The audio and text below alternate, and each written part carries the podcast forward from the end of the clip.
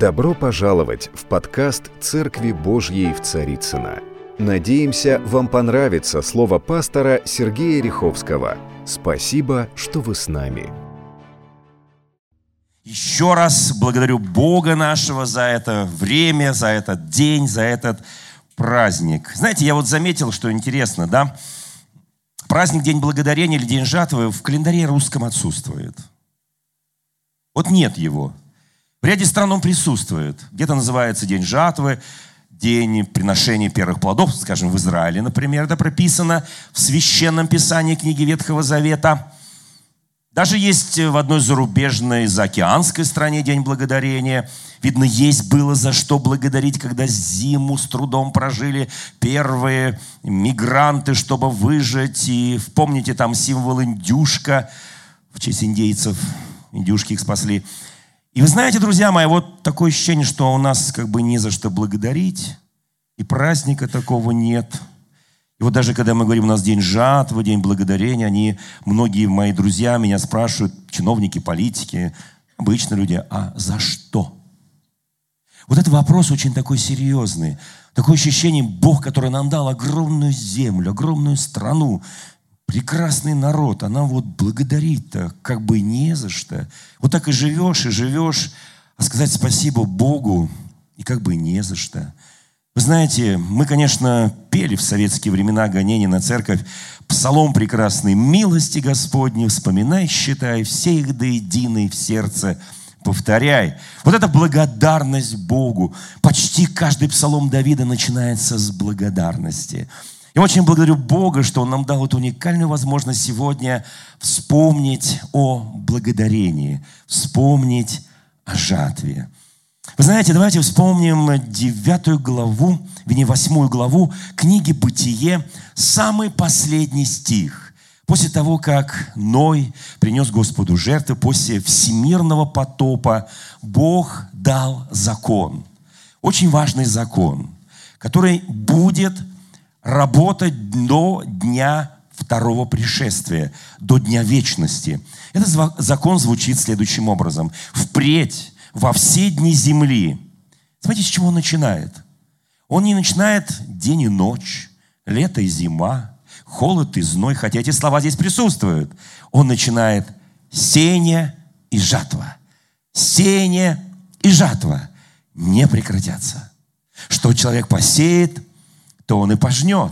Сеющий в плоть пожинает тление, сеющий в дух пожинает жизнь вечную. Вот они, простые законы жатвы. Оказывается, каждый день я что-то сею, и каждый день я что-то пожинаю. Да, неважно, это день или ночь, это зной или холод, это неважно, лето или зима. Жатва. Вы знаете, потому что мы живем на уникальной планете Земля – у нас сейчас приближается зима, а где-то ну, там за экватором наступает лето.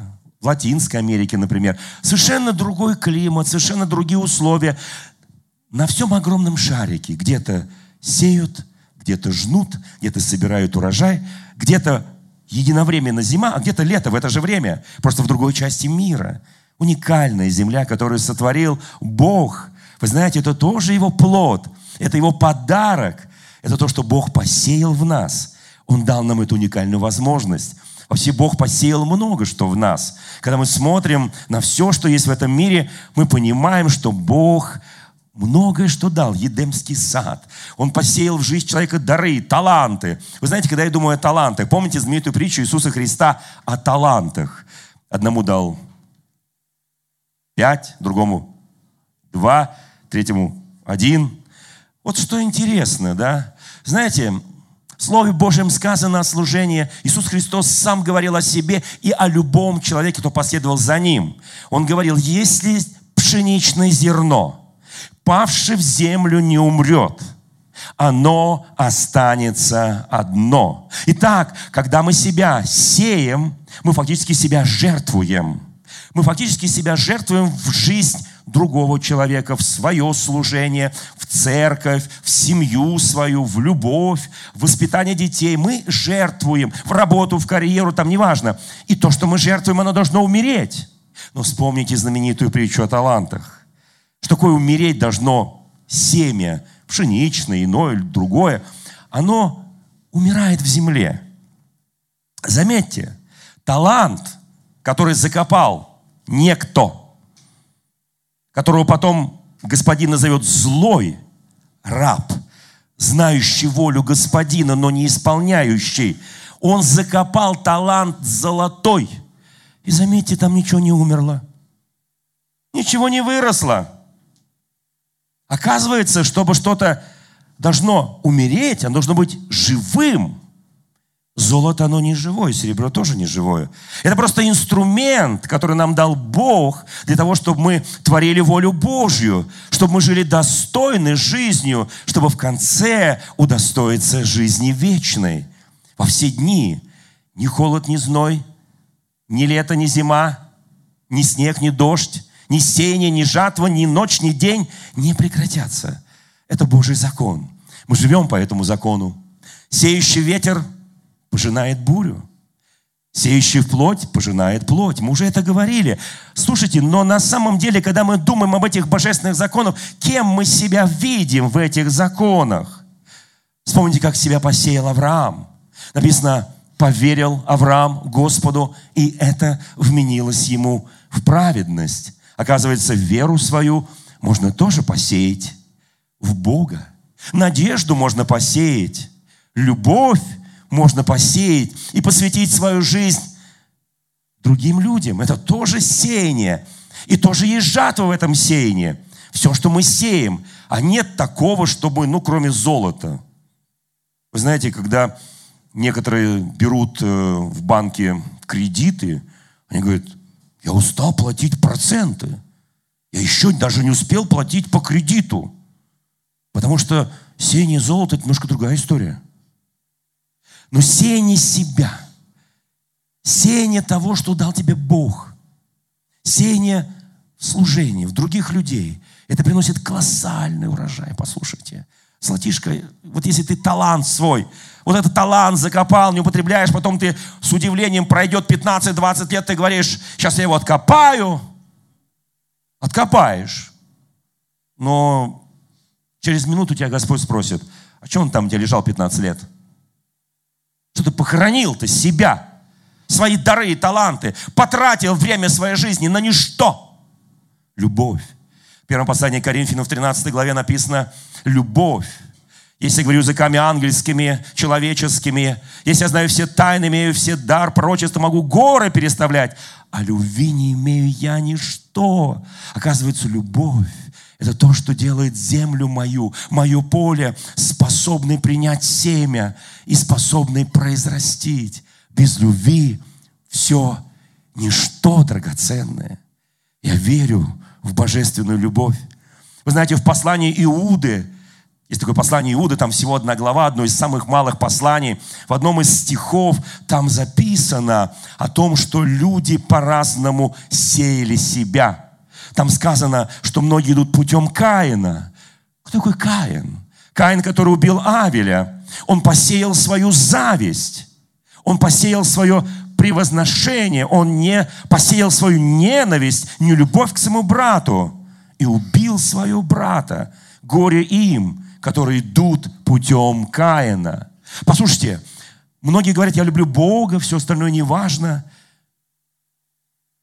Евангелии написано, если ты говоришь, любишь Бога, которого ты никогда не видел в своей земной жизни, а человека, брата своего, сестру свою, которую ты видишь регулярно, постоянно, не любишь, то вывод очень простой. Ты не любишь Бога. Ты не посеял себя в божественную любовь. Твоя мотивация, вот здесь написано мотивация, придается обольщению мзды, как Валаам, пророк, великий пророк, который предсказал, вижу звезду, которая восходит от Иакова. Это пророк, который говорил о Вифлеемской звезде, которая зажглась на востоке, возвестив рождение нашего Господа и Спасителя Иисуса Христа но он был обольщен мздой. Мзда – это коррупция, это деньги, это взятки. Он был обольщен. Он очень любил деньги. И поэтому, несмотря на то, что он был великий пророк, провидец Божий, с которым Бог говорил лицом к лицу, он приходил к нему, и Бог с ним говорил. Послушайте, в конце концов он благословил Израиля и предрек пришествие Христа. Но пойдя обольщению мзды, он посеял вот эту свою сребролюбие, жажду денег, и это произвело плод весьма негативный. Вы знаете, он потом научил народ Божий блудодейству и идолопоклонничеству, и плохо закончил, бывший прежде великим помазанником Божьим. Дальше написано, в упорстве погибают, как Корей. Корей, Дафан Аберон – это очень нарицательные имена – эти три человека, князья народа Божьего Израиля, которые в пустыне восстали против Моисея. Тебе ли одному говорит Бог? Может быть, и мы тоже, и все собрание народа Божьего Израиля, имея в виду себя. Когда мы говорим от имени народа, мы имеем в виду себя. Это ложь еще одна. Они завидовали, что у Моисея есть такая высокая роль быть вождем народа Божьего Израиля, но они не знали, какую цену заплатил за это Моисей. И какие ограничения ему дал Бог, чтобы он не сбился со своего пути. Не каждый готов. Послушайте, когда мы говорим о том, что дружба с миром, вражда против Бога, да, мы находимся в мире – Христос молился в 17 главе Евангелия от Иоанна, прошу тебя, Отец, чтобы ты не взял их от этого мира. Это невозможно. Мы живем в мире. Мы живем, ходим, работаем, общаемся. Это мир. Ходим в магазины, покупаем продукты. Это мир. Но прошу тебя, чтобы в этом мире они были хранимы от зла. Чтобы они принесли плод праведности. То, что называется плод праведности. Итак, друзья мои, скажи соседу, ты можешь жить в этом мире, но приносить плод праведности, если ты умираешь. Как апостол Павел говорит, я каждый день умираю и каждый день воскресаю. Оказывается, можно каждый день умереть и воскреснуть. Я сейчас не о теле говорю, о духе говорю. Я говорю о духовном человеке, который посвящает. Когда я себя посвящаю кому-то, жене, детям, не знаю, мужу, там, близким, друзьям, церкви, я фактически умираю. Умираю для себя. Что-то мое вот личное я не сделал. Я умер, но вырастает, воскресает. Писание говорит, удивительный плод нашей праведности. Вы знаете, в Писании написано, вера без дел мертва. Сама по себе. Писание говорит, покажи веру без дел, я покажу веру с делами. Вы знаете, у Якова написано, и как, как тело без духа мертво, так и вера без дел мертва. Оказывается, когда мы говорим «я верю в Бога», извините, у нас в России каждый 9 из 10 веруют. Ну и что? А как ты эту веру посадил, посеял? Чтобы она произвела плод и действие. Вот на что смотрит Бог. Как тело без духа, мертвый труп, то есть по-другому, так и вера без дел, мертва сама по себе. Знаете, о ком там было написано? Перед этим стих. Пожалуйста, высветите 25 стих. Чудесный стих. Собственно говоря, об этом сегодняшняя проповедь, которая называется «Червленая нить». Смотрите, написано, подобно рав блудница, не делами ли оправдалась, приняв соглядатаев и отпустив их другим путем. Именно здесь апостол Иаков говорит, что вера без дел мертва сама по себе. Итак, мы люди верующие. Мы сеем свою веру в Божьи дела, в Божью волю, в Божье откровение, в святость нашей жизни, в целомудрие, в праведность. Послушайте, это очень серьезная вещь, когда мы говорим о библейских судах. Кто знает, что будет вечный суд? Примите, кто будет вечный суд. Это не важно, ты в него веришь, не веришь. Знаете, никто не верил, что первый мир будет залит водой. У них даже дождя не было. У них только роса была. Ну, только сумасшедший мог поверить, что Ной кричал, люди, спасайтесь. Люди, покайтесь, а мы не верим. Мы никогда не видели дождя. Мы не знаем, что такое дождь. Откуда Бог возьмет столько воды? Послушайте, это пришло внезапно. Точно так же сегодня многие говорят, я не верю в вечный суд. Но есть библейские, исторические суды, которые прошли над народом Божьим Израиля и над церковью тоже. Веришь ты в это или нет? Но однажды мы все предстанем пред престол Божий. И каждый даст написанный отчет, что он делал, живя в теле. Это очень серьезно, когда мы говорим о жатве. Мы смотрим на эти плоды. Ну, понятно, что у жатвы есть законы. Закон первый, что человек посеет, то человек пожнет. Невозможно посеять яб, вот, семечку от, яб, от яблоньки, а пожать тыкву. Естественно, вырастет яблоко. Невозможно посеять грушу и пожать киви. Или посеять гранат и пожать, там, не знаю, айву. Или лимон. Ну, невозможно, мы же не мичурины. Мы сеем и сеем, сеем и сеем. Потом думаем, откуда это взялось в моей жизни? Потому что есть второй закон жатвы. Очень простой. Все созревает в свое время. Вы знаете, одно быстро растет. В Китае есть бамбук. Он в течение суток делает несколько сантиметров роста. Это знаменитая китайская казнь. Преступника привязывали, сажали бамбук. Через несколько дней человека не было. Медленная казнь. Бамбук растет быстро. Яблонька, которую вы посадили, это семечко, годы проходит, чтобы принять первый урожай. Клубника быстрее. Что там еще быстрее? Редиска тоже быстрее. Не в смысле человек редиска, а просто редиска, который мы любим. Лук, укроп. Но есть вещи, которые быстро созревают, есть вещи, которые долго созревают. Нужно ждать не только недели, но и месяцы, и годы, иногда десятилетия. Есть вид папоротников, который цветет раз в сто лет. Послушайте, вот у Бога все вот так. И ты уже даже забыл, что ты однажды сделал, что ты сказал – как ты выстроил отношения, кого ты обидел, огорчил. Вы знаете, и потом приходят годы, и вдруг тебя достигло. И ты говоришь, а я не верю в жатву. Это не просто твоя вера. Вечный суд будет.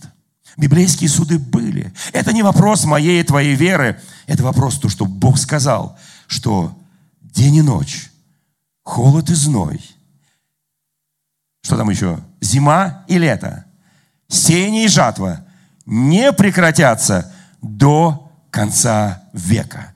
Я в это верю, вы знаете. И вот как интересно, смотрите, как чудесно. Вспомним один исторический такой библейский суд над Содомом и Гоморой. Конечно, сегодня слово «содомиты» или «содомия» очень нарицательное слово. Но когда-то это были цветущие города. Даже праведный Лот – соблазнился и захотел жить в этих городах Содомских, Гоморских, разойдясь со своим дядей Авраамом. Так было прекрасно и цветуще. Но однажды Бог придет к Аврааму и скажет, могу ли я утаить от Авраама, моего друга, который поверил Богу, что я буду делать с этими городами, ибо вопль их и нечестие их, и зло их дошло до слуха моего. И Авраам, понимая, что там живет Лот, там родственники. Он говорит, пожалуйста, Бог праведный. Может ли праведный Бог не помиловать, если там будет 50 праведников, помните? Господь говорит, да, могу. Господи, прости, что опять тебя спрашиваю. А если 45? И 45 тоже. А если 40? И 40 тоже. Господи, ну еще наберусь наглости, смелости спросить. 30. Сохраню. 20. Сохраню. 10. Сохраню. И отошел Господь. Мы знаем, что случилось с Содомом и Гоморрой. Позвольте мне напомнить пару мест Священного Писания. 2 Петра, 2 глава, 6 стих. «Города Саморские и Гоморские, осудив их на истребление, превратил в пепел, показав пример будущим нечестивцам». Вы скажите, как? Ну что там они делали такого? Иезекииль 16 глава 49 стих. Вот в чем было беззаконие Сад, Са, Саморы. Почему-то Писание называет Садом, это мужское, Са, это, это женское имя. Гамора, послушайте, у нас в русском наоборот, а в Израиле наоборот. Вот в чем было беззаконие Саморы, то есть Содомское сестры твоей, дочерей ее в гордости, пресыщение в праздности, и она руки бедного и нищего не поддерживала. Смотрите, почему это произошло? Смотрите, это очень интересно. Гордыня, пресыщение, то есть изобилие всего, праздность, ничего не делание, вечный праздник, и не видели ни бедного, ни нищего, не поддерживали. Эти условия породили особую форму полового извращения. Вы знаете, когда ангелы Божьи пришли туда, в Содом, то все от мала до велика, и взрослые дети пришли, чтобы познать их, то есть, выражаясь современным языком, с языком совершить половую распущенность. Вы знаете, когда мы говорим о судах, давайте об этом помнить. Во что они сели? Они сели в пресыщение, они сели в гордыню, они сели в эти вещи. Они не видели бедных, они не видели нуждающихся. Они изобиловали всем. Пришел суд Божий. Все это привело их к определенному концу. Вы знаете, Писание говорит, жатва есть кончина века. Евангелие от Матфея, 13 глава. Помните, когда мы изучали с вами одну притчу Христа о том, что э, плевелы были посеяны на пшеничном поле ночью, когда пришел враг, помните, да, и они пытались заглушить пшеницу, и Господь Иисус Христос объясняет, что жатва есть кончина века, когда придут ангелы Господни. Многие говорят, да я не верю в это. Это же, слушайте, послушайте, друзья мои, э, это, это не Бога проблема, верю я во что-то или нет. Это моя проблема, верю я во что-то или нет. Она не Сафира. Пятая глава Деяния апостолов. Они так вдохновились. Они были такие вдохновленные. Так хорошо все пошло. Мощно росла церковь. Чудеса, силы, знамения. Мертвые воскресают. Больные исцеляются. Ну просто вот удивительно. И вдруг все начали жертвовать, жертвовать, жертвовать, жертвовать, подавать свои имения. Там, ну помните, да, там все написано. И они решили то же самое. Им захотелось этой славы. Им захотелось. И они, они солгали. Послушайте, ложь. Ложь – это такая штука, очень печальная. Они солгали. Петр говорит, послушайте, а что вы вот, вот за эту сумму, что ли, продали, которую вы принесли? Лучше помолчали бы. Ну, принесли и понесли. Зачем говорить, вот за эту сумму? Вы знаете, какой был суд, да? Кто помнит? Они умерли. Итак, мы подходим очень близко Иисус Навин, вторая глава. Но прежде я хочу прочесть из книги Иезекииля, из 18 главы. Вы знаете, книга Иезекииля стоит посередине фактически Библии. Если вот откроете Библию, да, оно где-то посередине находится. 18 глава. Казалось бы, Иезекииль, там народ Божий, суд над народом, там много чего. Слава Божия уходит, слава Божия приходит. И вдруг, внезапно, мы читаем у Иезекииля слова, которые ну, совершенно как бы не вписываются вот в контекст Ветхого Завета. Там, помните, папа с мамой грешат, дети страдают. До какого колена, кто помнит? До четыре колена. Папа, мама благословенная, тысяча родов благословенно. Смотрите, какая интересная вещь, да? И вдруг в середине, как бы подготавливая мир к пришествию Христа, совершается уникальное пророчество Иезекииля. Я буду читать. Глава 18. «И было ко мне слово Господне, зачем вы употребляете в земле Израилевой эту пословицу, говоря, отцы ели кислый виноград, а у детей на зубах оскомина». Это не совсем русское выражение, потому что, когда переводилась Библия, еще пока в России виноградников не было. Это чисто, но это стало русской пословицей на самом деле. Смотрите, он говорит, зачем вы употребляете? Как зачем? Так закон же такой. До четвертого колена будут все наказываться. И вдруг Бог, подготавливая пришествие Христа, внезапно открывает еще новый, абсолютно уникальный закон сеяния и жатвы. Когда отцы едят кислый виноград, это значит, они сеют. Что такое кислый виноград? Они срывают все прежде времени. Они совершают беззаконие. Они нарушают все мыслимые и немыслимые законы. И дети из-за этого страдают. К сожалению, многие христиане говорят, а у меня папа с мамой были вот такие, и я такой. Мне передалось по наследству. Слушай, если ты покаялся, если ты принял Христа, если ты омыт Его святою кровью, все, что было в прошлом, абсолютно прощено. И Бог никогда тебе это не вспомнит. Живи настоящим и будущим. Прошлое прощено. Но для этого нужно сделать простую вещь. Покаяться. Исповедовать свои грехи. И представьте себе, по удивительному закону сеяния и жатвы ты становишься праведником, потому что он праведный. Он прощает тебя. Смотрите, что написано дальше. Живое, говорит Господь Бог, не будут впредь говорить пословицу эту в Израиле. Слушайте, еще до рождения Христа столетия и столетия. Но Бог уже подготавливает основание милости. И здесь написано, ибо вот все души мои, скажи соседу, твоя душа принадлежит Господу. Как душа отца, так душа сына мои. Душа согрешающая, та умрет. Если кто праведен и творит суд и правду. Послушайте, друзья мои, как сильно сказано. Если кто праведен, поднимите, кто праведен здесь. Чего так боитесь-то? Наверняка просили сегодня Господа прощения о чем-то, да? Поэтому праведный, да? Знаете, 20 стих, как удивительно написано. Душа согрешающая, она умрет сын не понесет вины отца. Как? До этого сын нес вину отцу, а, отца. Внук и правнук внес вину деда-прадеда. Что-то поменялось. Это еще закон, это еще ветхий закон, но уже смысл поменялся. Послушайте, и здесь сказано очень... Э, смотрите, не понесет вины сына, Правда праведного при нем и останется, а беззаконие беззаконного на нем тоже останется. Оказывается, еще до пришествия Христа, по закону сей не жато, по закону великой милости, Бог ломает эту практику, что дети несут наказание за отца. Послушайте, когда многие говорят, о, у меня родовое проклятие, родовое проклятие, что ты говоришь? Какое проклятие? Родовое у тебя проклятие?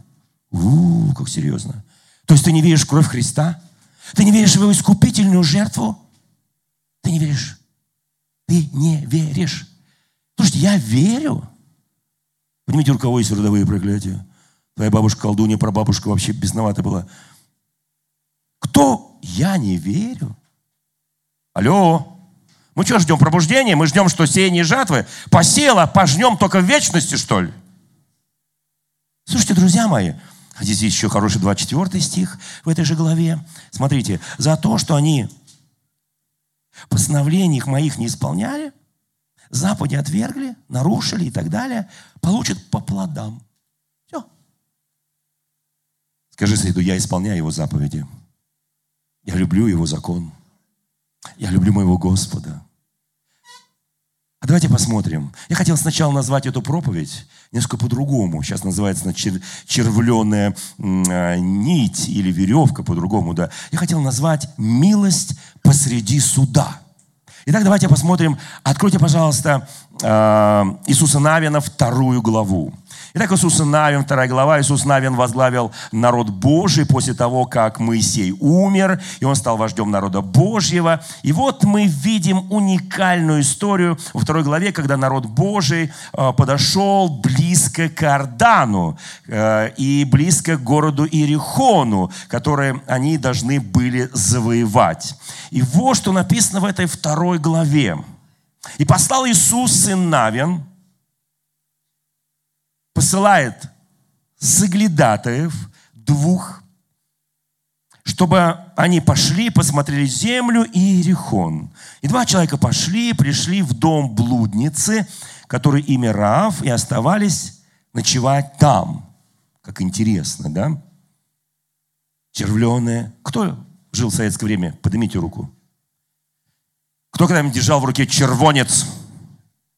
Ну, червонец, кто помнит червонец? Советский червонец красный, черв, червленое, то есть красное. Знаете, многие молодежь увлекается фенечками. Один известный наш певец, король наших там вот всяких певцов, посетил однажды Израиль и привез, приехал оттуда с фенькой. Так, молодежь, есть в этом зале? Феньки это такая повязочка, много феник всяких, повязочка на, на руку, красная нить. Красная червленая нить.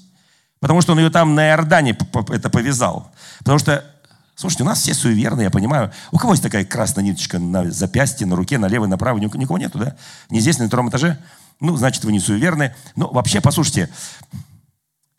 Знаете, чтобы освободить человека от, от э, проказы, нужно было его и сопом покра, покра, покропить, и также брали червленую нить. Кто помнит вообще эту историю? И соп, не помните, да? Я сейчас не буду туда распространяться, раз никто не помнит. Вообще это написано в Библии, на всякий случай просто. Э, с Нового года начинаем читать Библию в течение года от начала до конца, и будем обсуждать об этом много. Итак, друзья мои, чтобы мы хотя бы помнили какие-то истории, да? Вот, друзья мои, мне так будет проще проповедовать вообще-то, и вообще любому проповеднику, да? Вот, чтобы это... Э, вы понимаете, друзья мои, вот, вот это вот... Э, они попали в дом блудницы. Знаете почему? Потому что в Иерихоне более приличного дома больше не было. Дом блудницы Рафа оказался самым приличным домом. То есть, представляете, какое падение было общества Иерихонского, что дом Раф блудницы был самый приличный. Они спрашивали, где здесь так бы вот так более-менее кто-нибудь? Они говорят, вот та блудница. Видимо, она была честная.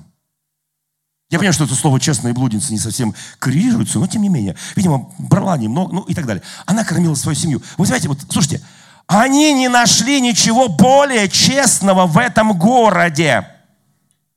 И когда они пришли к ней в дом, они-то думали вот о чем. Во-первых, она самая такая нормальная. Вот. Второе, что они думали. Но два мужичка пришли, вот, ну, понятно, что... Какие подозрения? Да никаких подозрений нету. Зашли просто вот на огонек блудницы.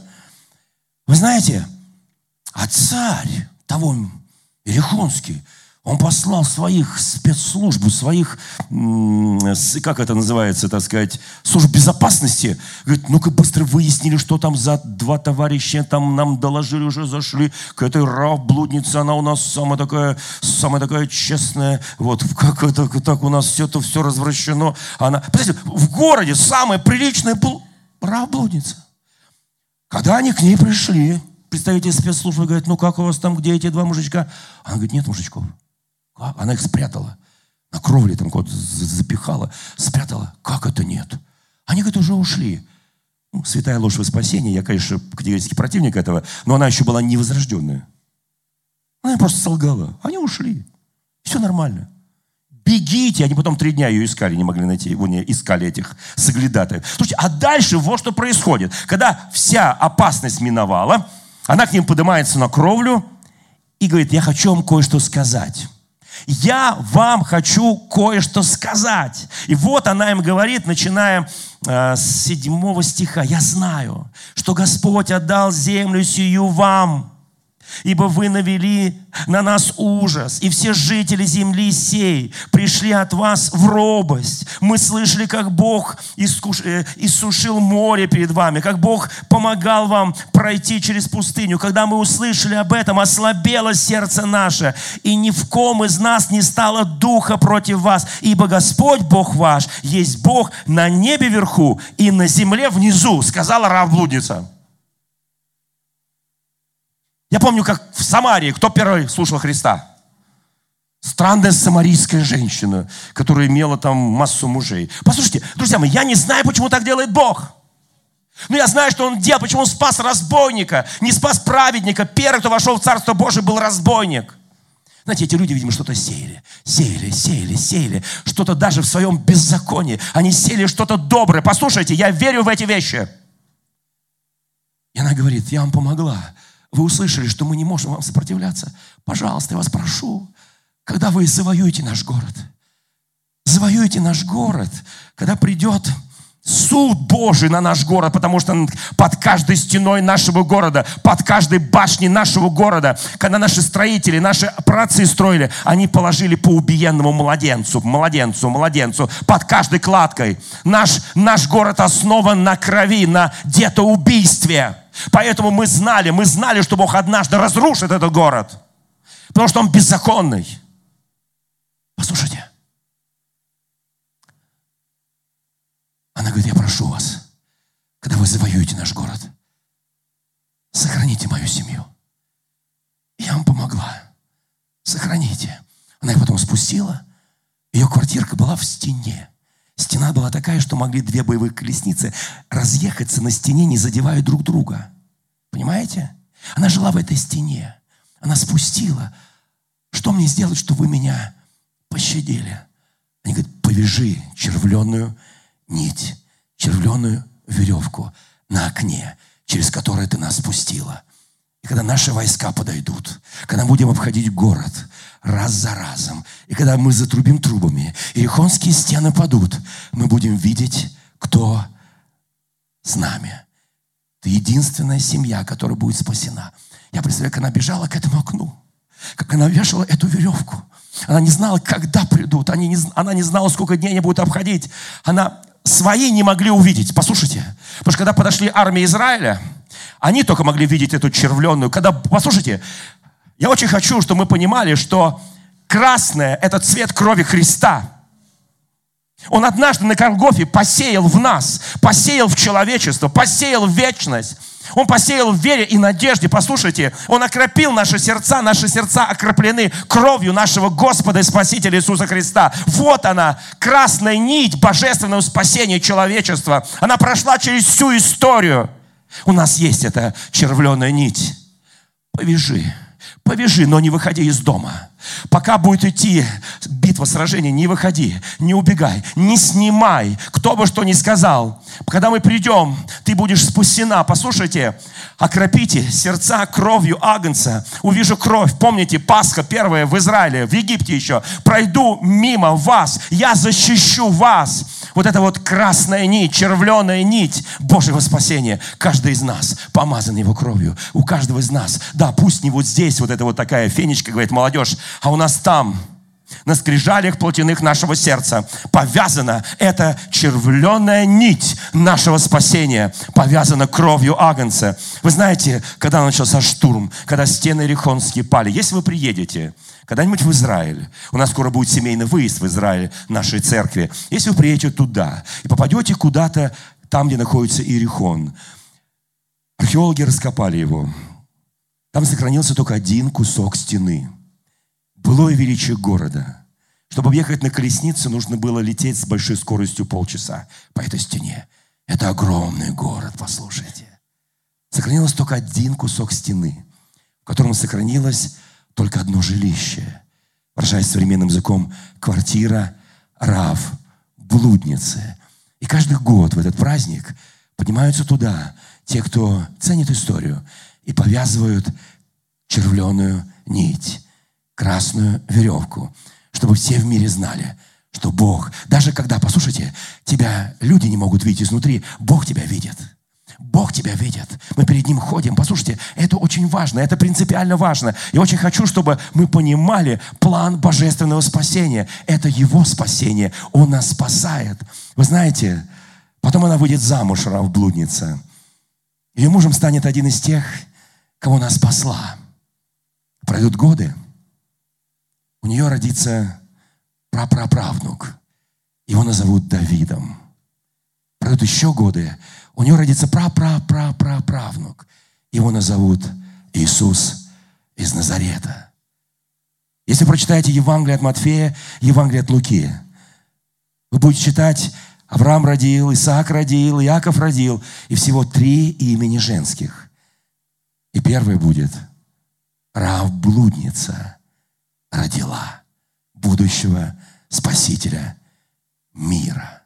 Вы знаете, я очень хочу, давайте встанем сейчас перед нашим Господом, чтобы мы помнили, что Божий план не изменился. Знаете что, если откроете любую энциклопедию, что означает червленый цвет или красный цвет? Он три символа. Храбрость, мужество, неустрашимости. Храбрость, мужество, неустрашимости. К евреям 9 главе написано, почти все по закону очищается кровью. Без пролития крови не бывает прощения. Христос пролил свою кровь, чтобы мы были прощены.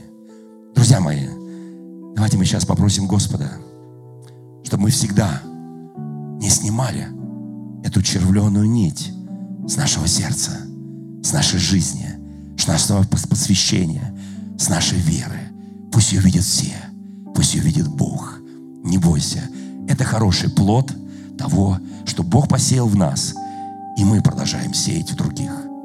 Аллилуйя, Господь. Благодарю Тебя. Отче, благодарю Тебя, Иисус, Сын Божий. Благодарю Тебя, Дух Святой. Благодарю Тебя за величайшую милость, за Божий план спасения, где червленый цвет, красный цвет сыграл искупительную роль. Мы искуплены Твоей кровью, мы прощены Тобой. Пусть всегда это будет на нашем сердце, в нашем внутреннем человеке, в нашем храме, который каждый из нас, которым является. Благодарю, Господь, и да будет благословено Твое имя во имя Иисуса Христа. Аминь. Дорогие друзья, спасибо, что были с нами. И до встречи на следующей неделе на подкасте «Церкви Божьей в Царицына.